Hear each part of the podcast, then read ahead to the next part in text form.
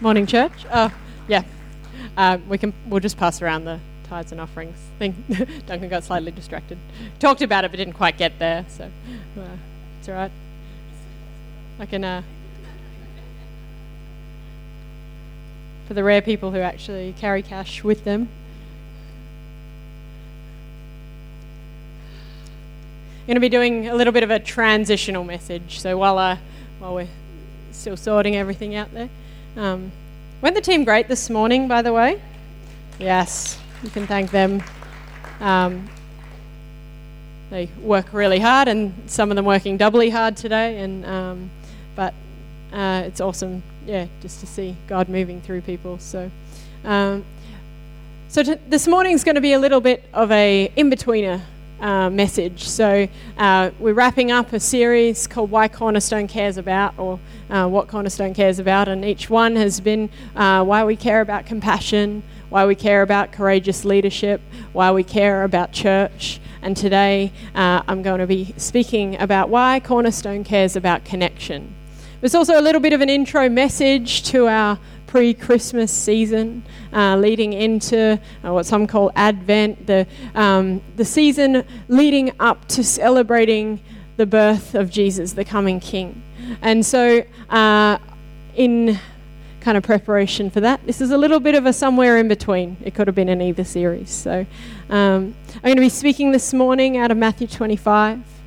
Uh, a little bit out of Acts, a little bit out of Ezekiel, all out of the Bible, it is good. It's a good book. Awesome. So everyone's pretty settled. Great. So I'm just going to read my text for this morning. Uh, so it's 25, verse 31 to 46 says, But when the Son of Man comes in his glory and all the angels with him, he will sit upon his glorious throne. All the nations will be gathered in his presence, and he will separate the people as a, se- a shepherd separates the sheep from the goats. He will place the sheep at his right hand and the goats at his left. Then the king will say to those on the right, Come, you who, have, who are blessed by my Father, inherit the kingdom prepared for you from the creation of the world. For I was hungry, and you fed me. I was thirsty, and you gave me a drink. I was a stranger, and you invited me into your home. I was naked, and you gave me clothing. I was sick, and you cared for me. I was in prison, and you visited me. Then these righteous ones will reply, Lord, when did we ever see you hungry and feed you? Or thirsty and give you something to drink? Or a stranger and show you hospitality? Or naked and give you clothing? When did you ever see, uh, when, when did we ever see you sick or in prison and visit you? And the king will say, I tell you the truth. When you did it to one of the least of these of my brothers and sisters, you were doing it to me. And then the king will turn to those on the left and say, Away with you, cursed ones, into the fire prepared for the devil and his demons. For I was hungry and you didn't give, you didn't feed me. I was thirsty and you didn't give me a drink. I was a stranger and you didn't invite me into your home. I was naked and you didn't give me clothing. I was sick and in prison and you didn't visit me. And then they will reply, Lord, when did we ever see you hungry or thirsty or a stranger or naked or sick or in prison and not help you? And he will answer, I tell you the truth, when you refuse to help the least of these, my brothers and sisters, you are refusing to help me. And they will go away into eternal punishment, but the righteous into eternal life.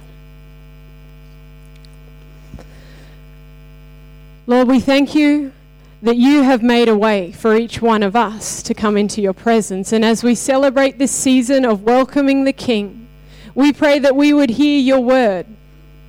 We would hear your instruction. God, that we would understand what you're saying to us. Lord, that we would welcome you into our lives. Each of us individually, that we as a church would welcome you into our community, our city, that we as a church would welcome you into the lives of others by the way that we act.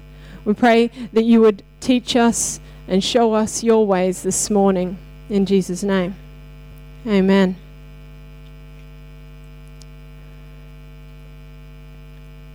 I'm going to start this morning talking about a little bit of this verse that we don't often actually highlight. I probably reference this verse if you've been in ch- this church long enough, probably like every second sermon. Um, I know Jesus said it was kind of important, so I'm okay with that. There's so we reference the part where he talks about you know who I I was a stranger and you welcomed me. I was hungry and you fed me, and all of these things.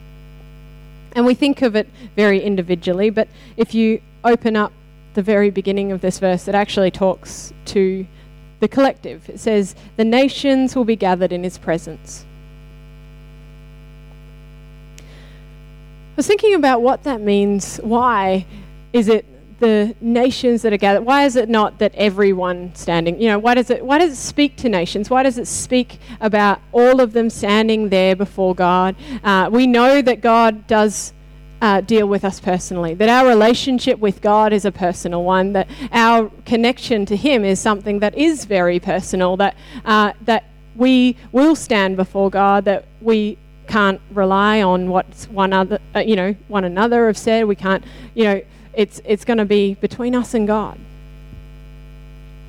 So why the nations? And when I was, when I read some other verses around this and looking at what, because this is actually in the context of three, uh, three sort of mini sermons about judgment. This is one of the few places that Jesus actually speaks about judgment. And each of these gives a bit of a picture as to what Jesus is saying to his people that they need to be aware of to be right with him. And so we come to this one. This is the last one. And actually, in my Bible, is titled The Final Judgment.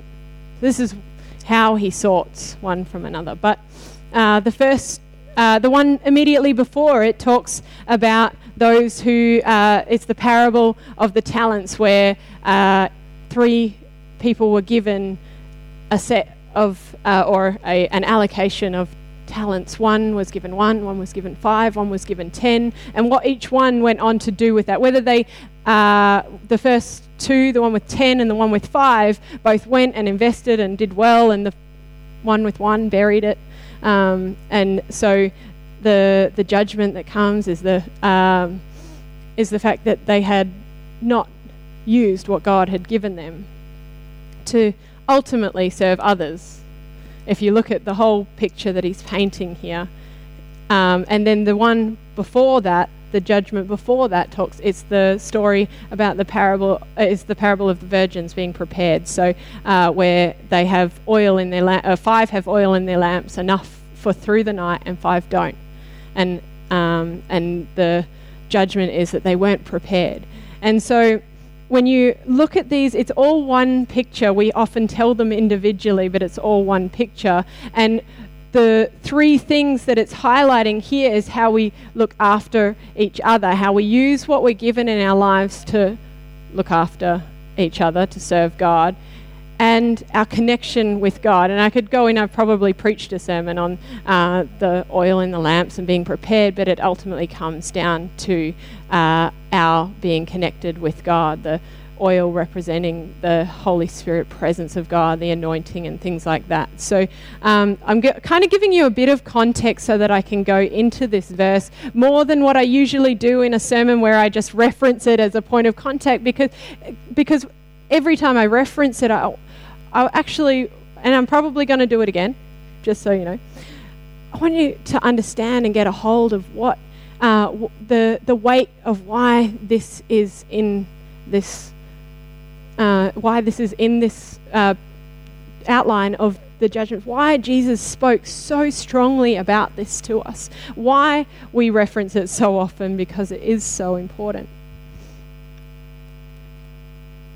So he speaks to nations speaks to them standing there together.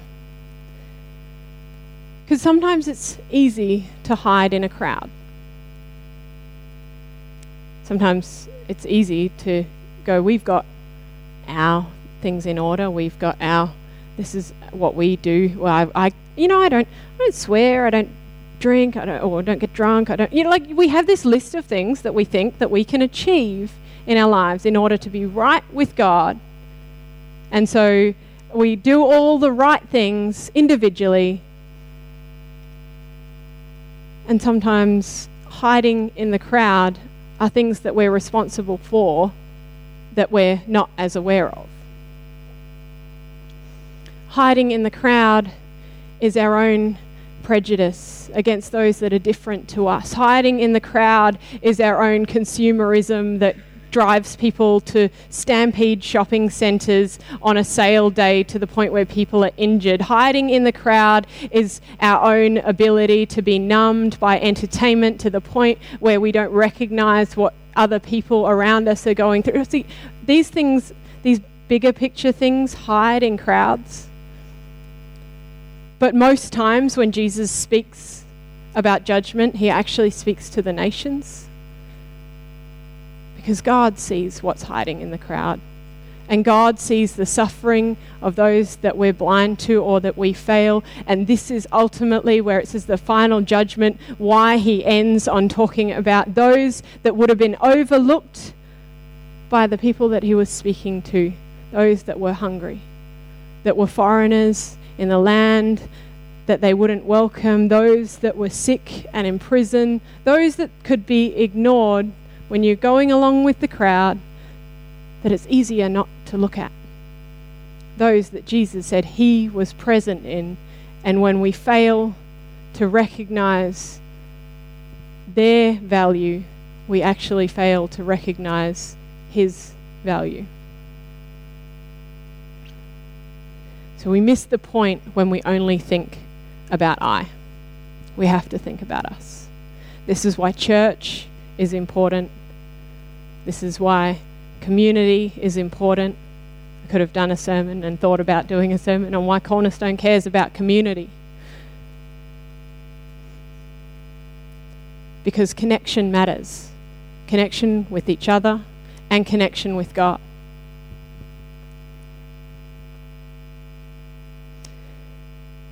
This isn't the first time we see this explained. Uh, cutting right into the Christmas theme, you can jump into Luke chapter 2. Uh, or you don't need to, I'll read it for you quickly. It says, And because Joseph was a descendant of King David, he had to go to Bethlehem in Judea, David's ancient home. He travelled there from the village of Nazareth in Galilee. He took with him Mary, his fiancée, who was now obviously pregnant. And while they were there, the time came for her baby to be born. She gave birth to her first child, a son. He, she wrapped him sn- snugly in strips of cloth and laid him in a manger because there was no lodging available to them. This is one of those places where the Bible kind of casually brushes over something really important. I guess all of human history in terms of what's important to our relationship with God, all of God's history is in like a book this size. So sometimes what's contained in like 10 lines is something so significant. When you read this and uh, get a little bit like of a question in your mind as to what's going on here, like how, what has led to a baby being born in a stable? Or manger, or a place where animals are kept. What has led to them being in that situation? We know that they were uh, they were required to go to that place because of the census, so they had to be traveling in a place um, back to what it says was Joseph's essentially where his he had descended from. There would have been family and relatives, or maybe extended or like those that he would have been distantly related to. So he was going back to a place. Actually, it'd be like traveling back to your parents' homeland. If your parents migrated here from somewhere and maybe you never visited, but you had to go back to, uh, you know, whichever place. For a lot of us, is like a lot of South African, New Zealand, you know, like people from all over the place. Um, if you had to go back to where your parents had been born, you're likely to find some people that you're, you know, connected to. When it says that uh, we, we understand that he was going back to a place that he'd originated from. What we also know about Bethlehem is literally not even um, like wouldn't have been on the map. it is now because it's kind of like a bit of a tourist spot, but it's like up in the hills. It's literally shepherd territory. It's uh, it's not anything of significance. It would have been a zero. Like as far as a town, it probably didn't have a hotel. Um, or an inn, as we say. Um, the same word in the Bible for inn or place of lodging is actually also um, the same word used for a house that was big enough where family members would like they would have a place where family members as they travelled would stay. Very unlikely to have um, a, a, commercial like place. You know, we have those, you know, the um, good old nativity plays where they go to like four different hotels and knock on the door and you know the full sign. Um, what's more likely is that they went to a number of extended family members' homes looking for a place of lodging in those and to find no place available was maybe maybe they were overcrowded but usually you would make space for any family member. If your family member came knocking on the door, you would generally make, uh, you know, space for them. Um, if you know, you could lay, lay out an extra mattress or yeah. But it's interesting that at the end of that description, it says, he took with him Mary, his fiancee, who was now obviously pregnant. That's a very, like, it could say who was due to give birth soon, or who was uh, who who was uh, at the end of her pregnancy, or or who was you know like, but it's obviously pregnant. This is like the the point is that people can tell that this is an unwed couple that are having a baby. That's the point of the story here. And, and so they've gone to a place where it's a small town, everybody knows everybody, and these distant relatives have turned up, and no one wants to be associated with them. No one wants to welcome them. No one wants to make space for them. And so we see echoes of this in Jesus' life, even when he goes into ministry and he's not welcomed even in his own town. It said he could barely do but a few miracles in that place because of the familiarity that was there. That's not to say it was because they knew him well. I think sometimes we put it down to that. There's something about that attitude of being close but not connected that allows us to make decisions or, or, or to like I guess the people in this story, maybe maybe it wasn't judgment, maybe it was fear of what other people would think of them. Maybe it was fear of what would happen if there would be consequences because, you know, the, all sorts of cultural issues around these sort of situations. What would people think? Would it cost them when they went to work the next day? Would they be ostracized when they went to uh, go worship at their place of worship? Would they uh, have people that accused them of doing the wrong thing because they were having someone who was doing the wrong thing in their presence was all of these things would have been fears that stopped them being welcomed into anybody's home. So they were not accepted by those that should have known them, or should have recognized. And that's part of the description where it says, because he was a descendant of King David. See, the family had been spoken prophetically over. You know, the Israelites had the prophetic words about him who would come from the line of David. If you'd had prophets for hundreds of years speak, you know, uh, the full of loves, a man of God is going to come from the full of loves that's going to raise up, rise up and rescue the nation of Australia. You, you would know, your family would know that this was something that had been spoken about for generations. That he would come from the line of David, so he goes to the place of the line of David. The very people that should have recognized his presence or the potential totally missed the point. Church, I don't want to be in a place where the very people who should recognize the presence of God and what He's calling and appointing for this time because of fear or because we don't understand or because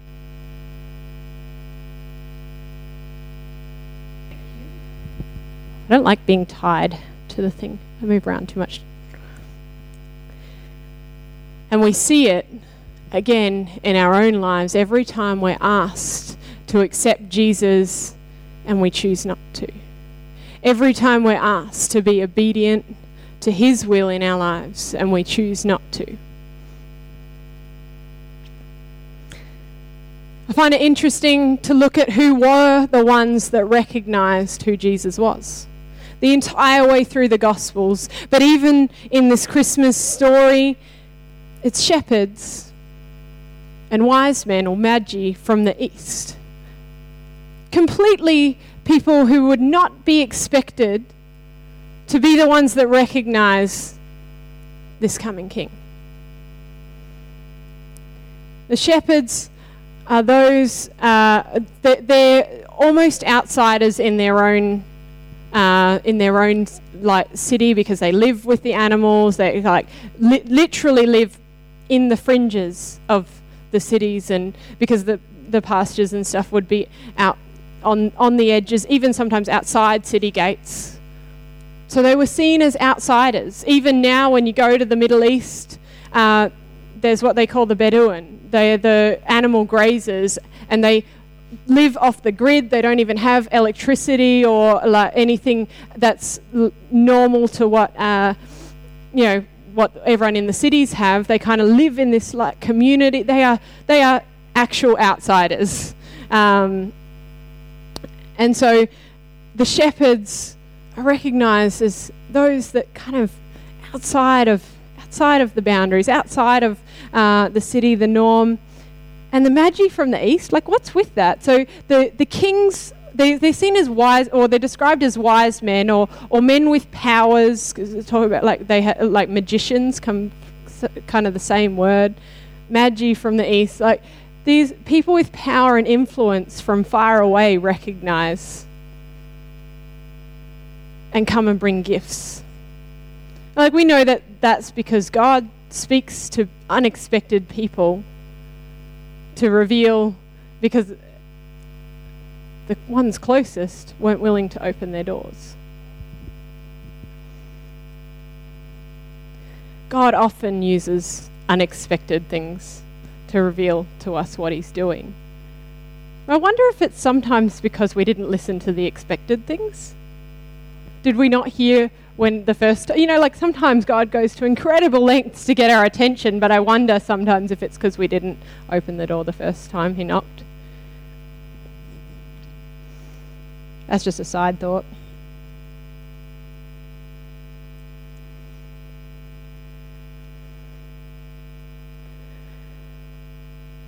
So, we're going to be talking this Christmas about welcoming the King.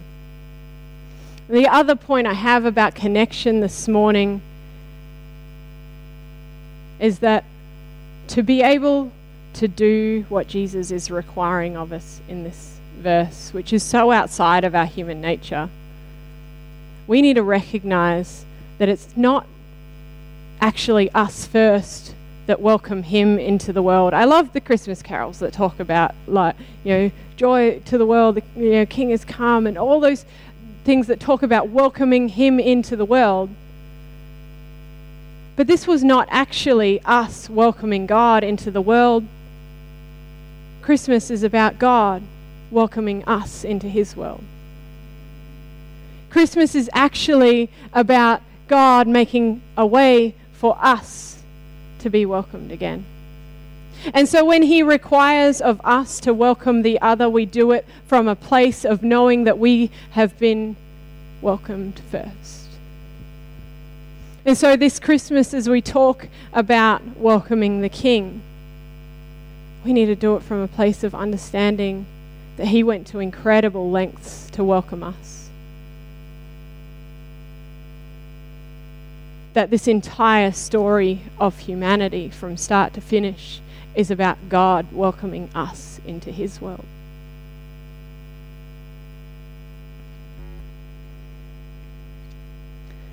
So, what does that look like?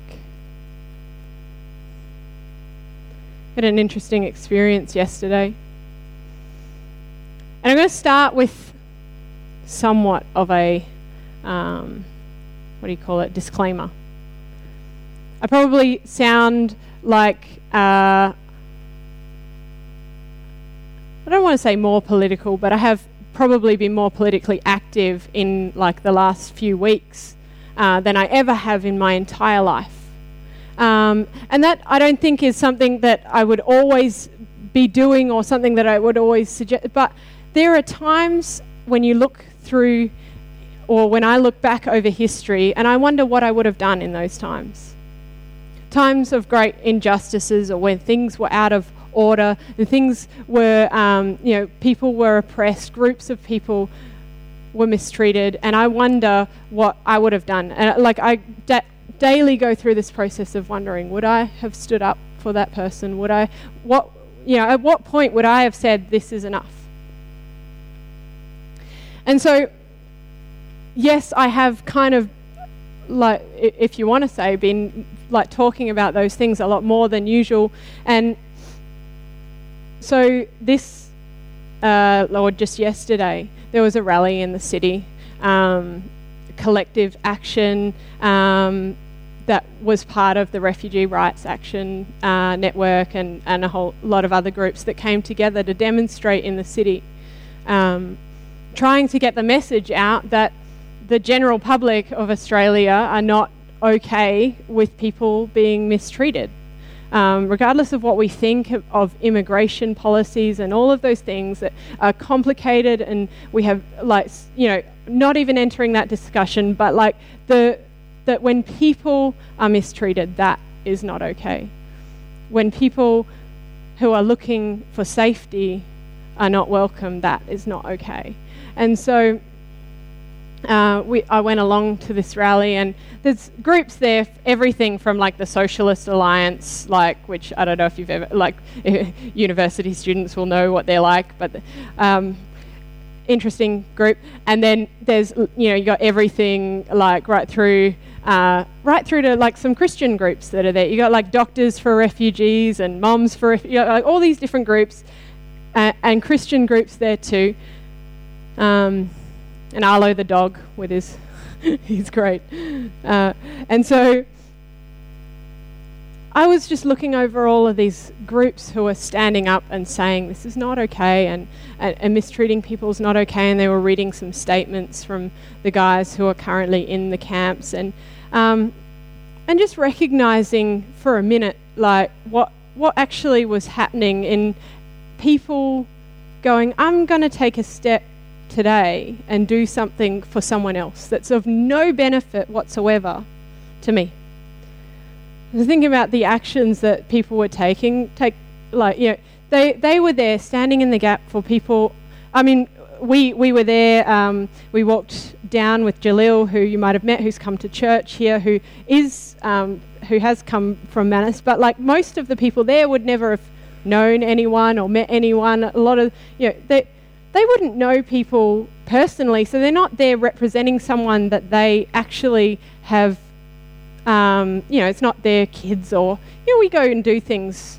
Uh, you often see people pick up a cause because someone in their family's experienced something, or those sort of things. But um, and so I was like, what, what makes a person do this? And then after seeing those groups, including the Christian groups there, we walked back to our car in the car park and as we were walking uh, back through the cultural centre, I assume because the um, Pride Parade was on at night, that there were quite a few Christian groups who'd gathered in the um, cultural centre to, uh, like, I don't know, to, they had like a, a little podium um, with a big stop sign on it and like um, had sort of described kind of what the consequences of not heeding the word of God was and, and were attempting to um, you know, get people to stop and talk with them and give them flyers and stuff.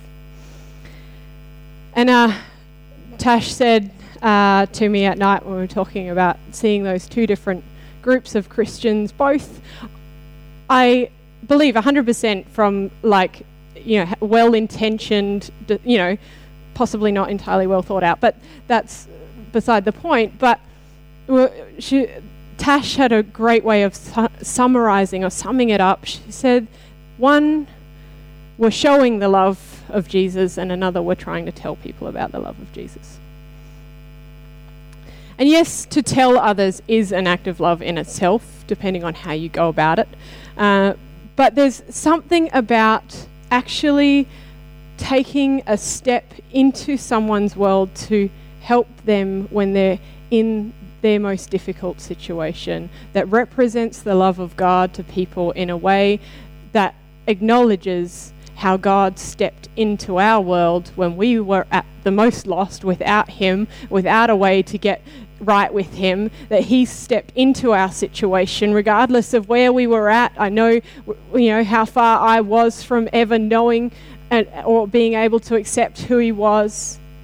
But he stepped into my world, and there's something about stepping into another's world, whether it be visiting someone in prison, whether it be getting alongside someone and cooking a meal for them when they're sick, whether it be uh, being able to welcome someone to your table at Christmas who hasn't got anywhere to be, or welcoming someone into your circle of friends at work who has been otherwise ostracized, whether it be welcoming someone who has been disregarded by our nation. Whatever that looks like, stepping into someone else's suffering recognizes and demonstrates what God has done in our life. It brings glory to Him because it is who He is. It's the character that He's shown us. Amen. And ask the band to come up and join me.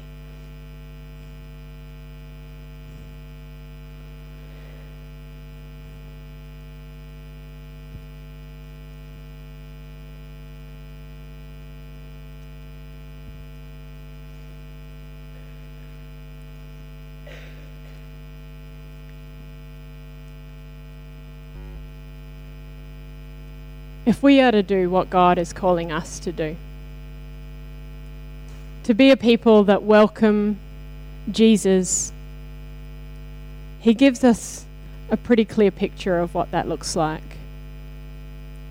And yes, it begins by believing in Him, but it doesn't end there. Because while He says salvation comes by believing, there is no point where it looks like that's the end of the story. When you read Jesus' teaching about where we go from there, when we read his teaching, even when it goes to the point of talking about judgment,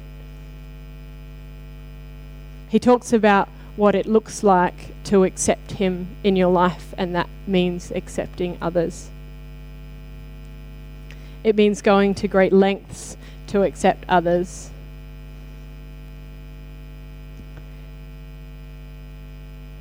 If we neglect our connection with God, a sure sign of that will be an inability to show love for others. If we sit back like the second parable, on all the things that God has given us and fail to share those with others, even if we're doing all the right things and ticking all the right boxes individually.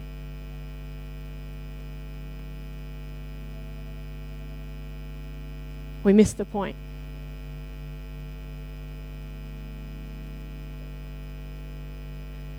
And if we invest our entire life seeking the presence of God and wanting to uh, you know, get to every conference and, and come to every service and, and do everything that, you know, read every book and know everything about, but we fail to love others around us, we've missed the point.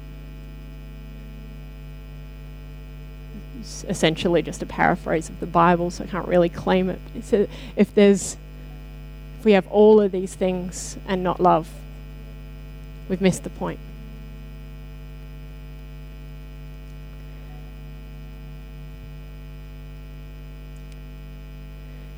If we want to be a church that leads people to accept Jesus. We need to demonstrate that to them first.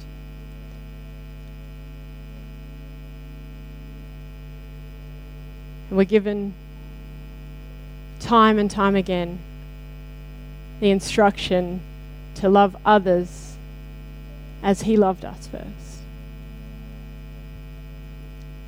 That's what it looks like to seek God and to grow deeper in your relationship with Him. Yes, we need to go to a place of encountering Him and His presence, no doubt. And that's why we're getting together tonight to seek and pray, because it will only come out of that place. Yes, we need to believe. Yes, we need to recognize.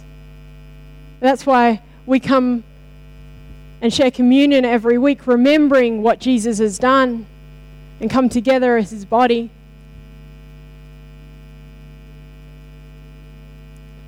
That should always bring us to a place of being active in our love for others, whatever that looks like for you.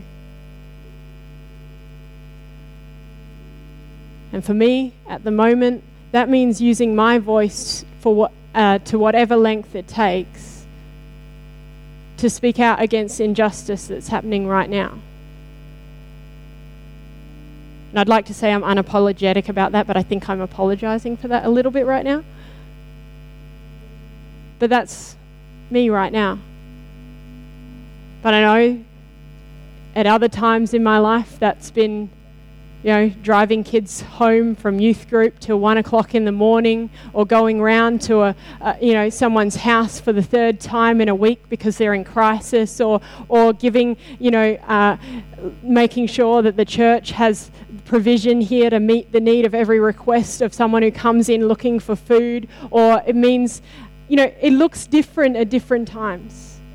I'm not saying it always has to look like what I've been doing lately. It, the question is the same, the outcome is what God's speaking to you. Who is God asking you to welcome? Who is that representation of Jesus in your life that is hungry, that is alone, that is left behind or left out, that is marginalized?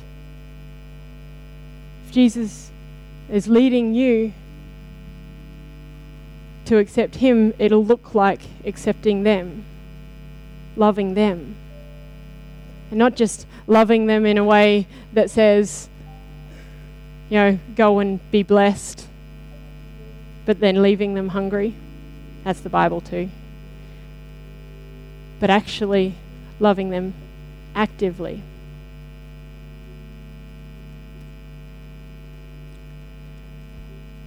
Would you stand? This morning, church?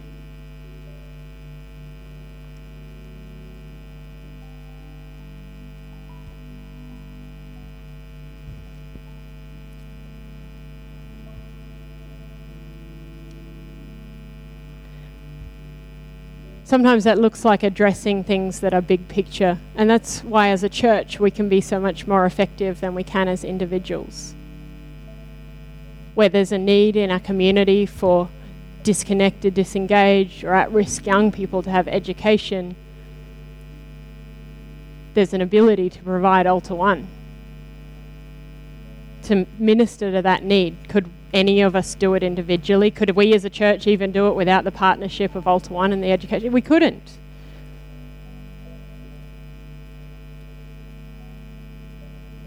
We need connection. Could we see change in the world, in all that's wrong with the world right now on our own. Let me encourage you that one voice is significant, but when others join that voice, I think one of my favorite things yesterday, and it's amazing how much God you can actually recognize in the people He created, even when they don't yet know Him. And there were people from different groups. Uh, there was some Aboriginal rights groups and refugee rights groups, and um, even people from uh, representatives from the Pride Parade and some of the stuff going on there, and they had all come in. and were reading, uh, and the Aboriginal, like they were all reading different parts and, and encouraging. And, um, and then the Aboriginal lady at the end, she said, and she was talking about the need for their people to be helped and, and their young people to be lifted out of the situation that they're in. And, uh, and she said, um, if you, and she looks at like one of the groups, if you get behind us and we get behind you, and then we, and she talks to the group, uh, we get behind these men that need help right now. And speaks about how the power of coming together as a collective. Uh, and, I, and I was going, you know, there's, this is such a picture of, of how God actually desires for us as His church to operate. If we could lift one another up, if we could stand behind each other in our times of difficulty, support each other when we're sick or in prison, hopefully not, but in you know, when we need help financially, when we need encouragement spiritually, when we need prayer, or when we need counseling, when we can do that together as the church, we represent the ability of God to do that for others. And we welcome those who need to find hope. So I'm going to ask you a weird question this morning. Because maybe it's a question that you were asked a long time ago if you've been a Christian most of your life. Then maybe you were asked it when you were really young. Maybe you were asked it a few years ago, a few months ago. I want every person to close their eyes and consider this for a moment. Will you accept Jesus today? See, we talk about accepting Jesus into our lives as something theoretical. But when we read his word, his instructions, his stories, see his life, his actions, his laying down of his life when he goes to the cross. We see that accepting Jesus is more often than not going to look like accepting others in our lives, demonstrating love to others the way he did to us.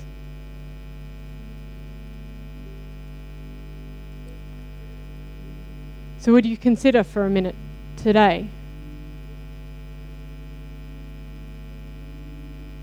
Maybe things have stopped you being able to open the door,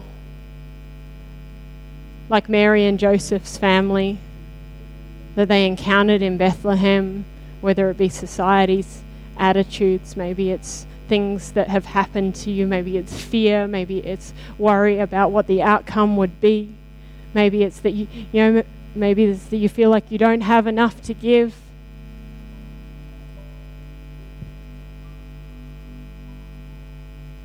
But the question to you today is will you accept Jesus? Will you invite him in? And so, as we would normally do for a first time decision, and if this is your first time, then that's great too. But as we would normally lead people to consider giving their lives to Jesus the first time, I'm asking you this morning will you accept Jesus into your life? when he comes in the form of a stranger, when he comes in the form of someone that's sick or needs prayer or needs your time, when he comes in the form of someone that's oppressed and has no voice, needs to be, uh, you know, needs us to stand up for them, when he comes in the form of someone that's hard to love, when he even comes in the form of your enemy.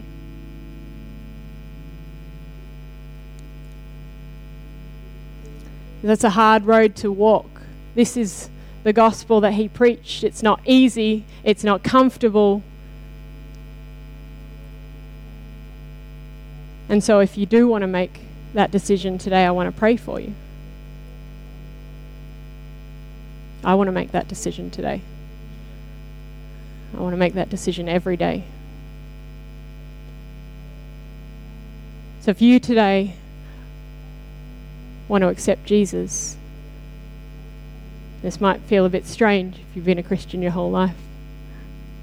But would you lift your hand right now?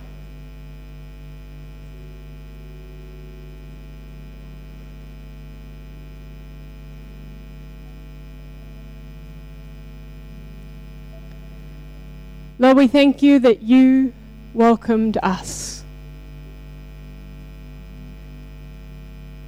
That you welcomed us into your world and not the other way round. And not only that, you loved us first. That you sought us. That you, time and time again, reached out to us. That you gave all that you had for us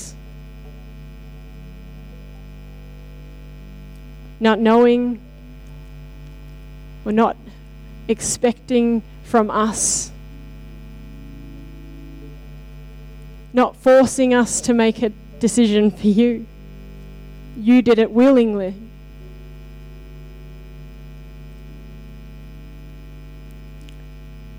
You laid down your life for us. We thank you. And we want to welcome you into our lives. Help us to recognize you in the face of others, to recognize you in the world around us, to see people that you created in your image with your eyes, with the same unconditional, unfailing love that you showed us. God, help us to step into that for others. Give us the strength, the wisdom, and the grace to do it.